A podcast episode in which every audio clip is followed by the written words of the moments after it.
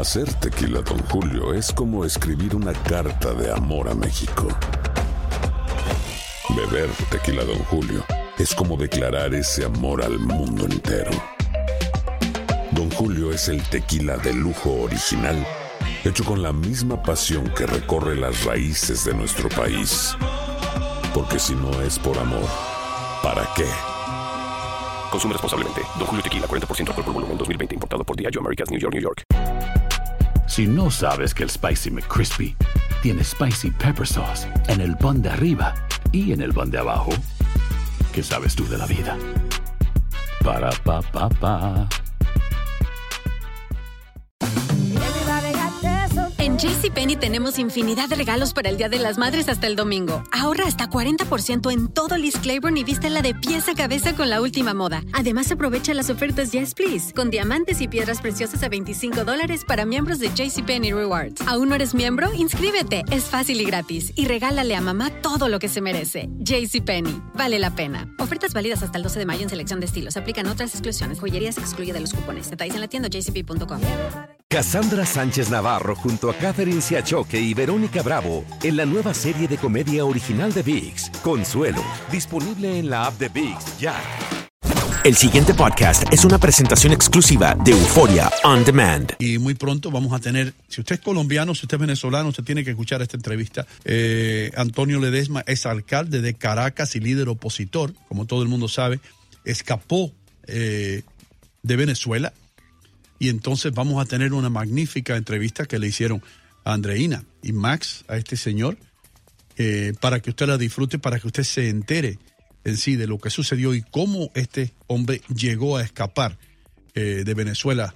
Así que no se lo pierda, aquí viene la entrevista y gracias por estar con nosotros. Tenemos el enorme gusto y placer de poder platicar hoy con uno de los personajes más importantes que podríamos eh, nosotros señalar hoy en la historia moderna de Venezuela, un hombre comprometido con su país, pero especialmente comprometido con su gente, con los que aman Venezuela, con los que desean una Venezuela libre. Y él es el alcalde Antonio Ledesma, este hombre que eventualmente fue detenido de una manera injusta y que como hemos eh, seguido muy de cerca las últimas noticias, logró escapar de Venezuela y llegar hasta España. Eh, Antonio Ledesma, gracias por estar en Buenos Días América. Muchísimas gracias a ustedes por la oportunidad que me dan de saludar a la comunidad internacional y por supuesto eh, muy comprometido además con esas palabras tan elogiosas que definen lo que realmente queremos hacer, que es servirle o serle más útil a la causa venezolana ahora en el exilio para reforzar la lucha que venimos dando los venezolanos en pos de, de esa libertad que ha venido menguando como consecuencia de padecer los rigores de un régimen tiránico como el que eh, existe todavía en nuestro país. Antonio, conocemos eh, ya por, la rueda de prensa que brindaste desde allá, eh, la información que has compartido con los medios de comunicación, pero un poco poner en contexto a las personas que hoy nos escuchan en todos los Estados Unidos de cómo Antonio Ledesma eh, se libera. leía una frase dicha por ti que, te liberaste, no escapaste en este caso, Em, del régimen de Nicolás Maduro y, el chavismo que tanto ha perjudicado a nuestro país. Véanlo solamente ustedes con sus propios ojos. Pero un poco de cómo Ledesma pudo burlar y cómo pudo salir del país.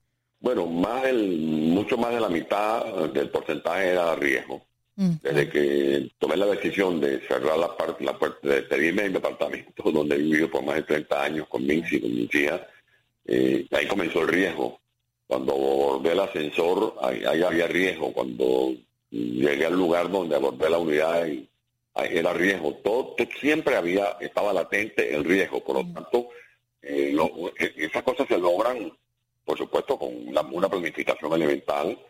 Eh, o sea, mm, más allá de planificar la vía, la ruta, de hacer los cálculos, de hacer los contactos que hubo que hacer para contar con ayuda de todo género para lograr luego cruzar el puente que separa el territorio de Venezuela con el de Colombia, eh, es el riesgo. Este, Puedo entender entonces, Antonio, que fue, que, fue una salida mezclada mm, planificación y suerte, de que no te, no te vieron las personas que te estaban vigilando, ¿no? Así puedo tomarlo. Sí, en algunos casos, en algunos casos no hayan visto los que hubiesen podido, eh, o mejor dicho, que los que lograron ver, corrí con la suerte de que hicieran la vista gorda eh, y me dejaran continuar mi viaje. ¿Cuánto tiempo te llevó de que lo decidiste a poder tener todos los lazos unidos para poder realizarlo y llevarlo a cabo? Sí, más mucho estamos hablando después del, definitivamente después del 31 mm. De la noche del 31 de julio que me secuestran otra vez en mi casa y me llevan Después de ese video famoso, ¿no? Después de ese video, correcto. Después de esa, de, esa fecha eh, llegaron informaciones de que la, este gobierno iba a recrudecer la represión, sobre todo con algunos presos que ellos llaman emblemáticos, mm. para tratar de doblegarnos y convertirnos como lo que, lo que somos. ¿Devolverte, meterte en Ramo Verde, por ejemplo? En Ramo Verde, o se hablaba en este caso de la tumba, ya, de la mm. tumba, sobre todo por las posiciones nuestras de... ¿Qué es la tumba? Ah, la tumba es un, una cárcel política que maneja el servicio de inteligencia policial del gobierno. Y le llaman la tumba porque tiene más de cinco pisos bajo tierra. Válgame. Y allí tienen a varios presos políticos. Es un, son celdas donde tienen encendidas luces las 24 horas del día, con una baja temperatura, y donde están totalmente aislados los, los detenidos. Es, por eso lo llaman la tumba. Ya. Ahora bien, ¿qué sigue, alcalde? ¿Qué sigue ahora que, está en libertad y que puede eh, pues levantar la voz, organizarse, movilizar? Porque como hemos visto, pues las calles se apagaron, eh, muchas conciencias también pues eh, guardaron silencio y estamos viendo una Venezuela muy apaciguada. ¿Qué sigue? Bueno, el gobierno se, sustenta, se sostiene con, la represión, trata de, acorralar a la gente infligiéndole miedo y los pueblos que viven estos escenarios dependen de su capacidad de resistencia. Yo le pido al pueblo de Venezuela que resista, pero también necesita de una organización, de una dirigencia que sepa conducir las luchas del pueblo, porque un pueblo eh, sin organización, sin estrategia, aunque marquen 300.000, 400.000, 500.000 personas, nunca llega a ninguna parte. Por eso es fundamental que podamos contar con una dirección política atinada, coherente, que tenga disciplina, que tenga organización, que tenga estrategias y tácticas, según sea el caso. Y eso es lo que de una u otra forma vamos a tratar nosotros de impulsar desde el exilio para hacer un binomio entre el exilio venezolano y los que permanecen en nuestro país y han dado demostraciones palmarias de valentía, de coraje, de capacidad de lucha como son los venezolanos. No se olviden ustedes que en, en las últimas etapas, después del fracaso del diálogo del año pasado, cuando se entregó el referéndum revocatorio y se canceló la prometida marcha Miraflores, hubo un desánimo en el pueblo y luego ese pueblo se despertó como, como un león herido y salió a las calles el primero de abril y se mantuvo en las calles durante el mes de abril, de mayo, de junio y de julio. Y lamentablemente después incurrió la dirigencia en una incoherencia y esa incoherencia fue la que creó esa descoordinación entre el pueblo y su liderazgo y su, y su conducción. Y eso es precisamente lo que tenemos nosotros que evitar que vuelva a suceder. Antonio, nos queda prácticamente un minuto para cerrar esta entrevista. Eh, pero quiero ser, quizás voy a sonar muy dura, ¿no? Y muy frontal, pero quiero ser la voz de tantos venezolanos. Mi familia entera se encuentra en Venezuela, algo que me tiene prácticamente eh, en el exilio agonizando por lo que pueda ser el futuro inmediato de mis sobrinos, por ejemplo, y de todos los que están viviendo todavía ese infierno en Venezuela. Eh, lo que se dice hoy es que las calles se apagan, que están dolidos, se sienten traicionados por una oposición que se fracturó poco a poco. Muchos otros hablan, no tenemos prueba, no podemos afirmarlo, de que recibieron dinero para traicionar al pueblo. En fin, la pregunta es, ¿qué pueden hacer fuera del país que no se haya hecho estando dentro de nuestro país, dentro de nuestras fronteras. Y lo otro es qué oposición usted considera que queda en Venezuela firme y realmente con el pueblo. Bueno, yo creo que lo primero yo no quisiera terminar de, liquidar la esperanza de un pueblo. Por el contrario, quiero darle ánimo que este escape haya servido de, campana para despertar a mucha gente que pudiera eh, sentirse eh, alicaída, dormitada por las decepciones. No quiero hacer juicio de valor porque creo que mm, en la medida en que nos eh, desfiguremos unos a otros, lo que hacemos es hacerle el servicio al gobierno. Usted tiene mucha razón en muchas de las conjeturas, pero no quiero entrar en esos detalles. Yo sí lo, que le prometo a la gente es que voy a luchar con, con intensidad. Creo que hay que crear una, una, presión de adentro eh, hacia afuera y de afuera hacia adentro para que se dé una negociación y podamos eh, establecer un gobierno de transición, eso implica la salida de Maduro, un gobierno de transición que se ocupe de recuperar el Estado de Derecho, de restablecer las instituciones, el derecho de propiedad,